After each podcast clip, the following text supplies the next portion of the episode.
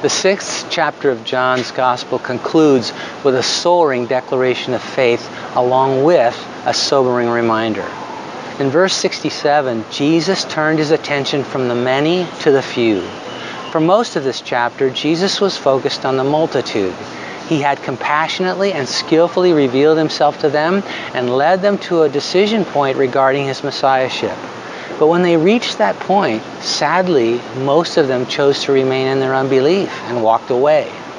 Then, as the crowd was deserting him, he turned and confronted the twelve, the capital D disciples, and asked if they were going to abandon him as well.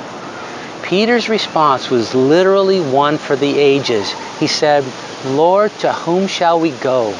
You have the words of eternal life. And then he said, We have come to believe and know that you are the Christ, the Son of the living God. His statements are so powerful. And I'd like to draw your attention to his use of two specific words, believe and know. With them, he articulated the breadth of what it means to have faith in Christ. The word translated as believe is pisteuo, and it describes a belief that chooses to commit. The other word, know, is translated from the word ginosko, and it refers to a knowledge that is more experiential than intellectual. The faith Peter described is the result of both a choice and an experience, a decision and a relationship.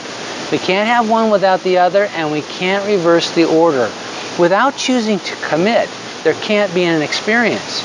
And a decision to believe that doesn't result in a relationship is incomplete. Behind me is a wedding chapel, and it's a good backdrop for this because true faith is like a marriage. It begins with a choice to commit, but unless that decision results in a relational experience, something's seriously wrong. And that's why, on the heels of Peter's soaring statement that he assumed was true for all of them, Jesus' next question is a sobering reminder. In a sense, he uses the question to say, Peter, the faith you've so eloquently defined is not true for all of you. And we're told he was referring to Judas, who would eventually betray him. Now, it's not possible to know exactly what was insufficient with Judas's believing that allowed for his betrayal, but it's clear that he'd made some kind of commitment to follow Jesus. That's why he was there that day, counted among the disciples. But my hunch is that something was deficient in his pursuit of an experience with Jesus. May that not be true of you and me, dear one. As we close this chapter, let's invite the Holy Spirit to reveal anything about our faith that looks like a commitment without a relationship.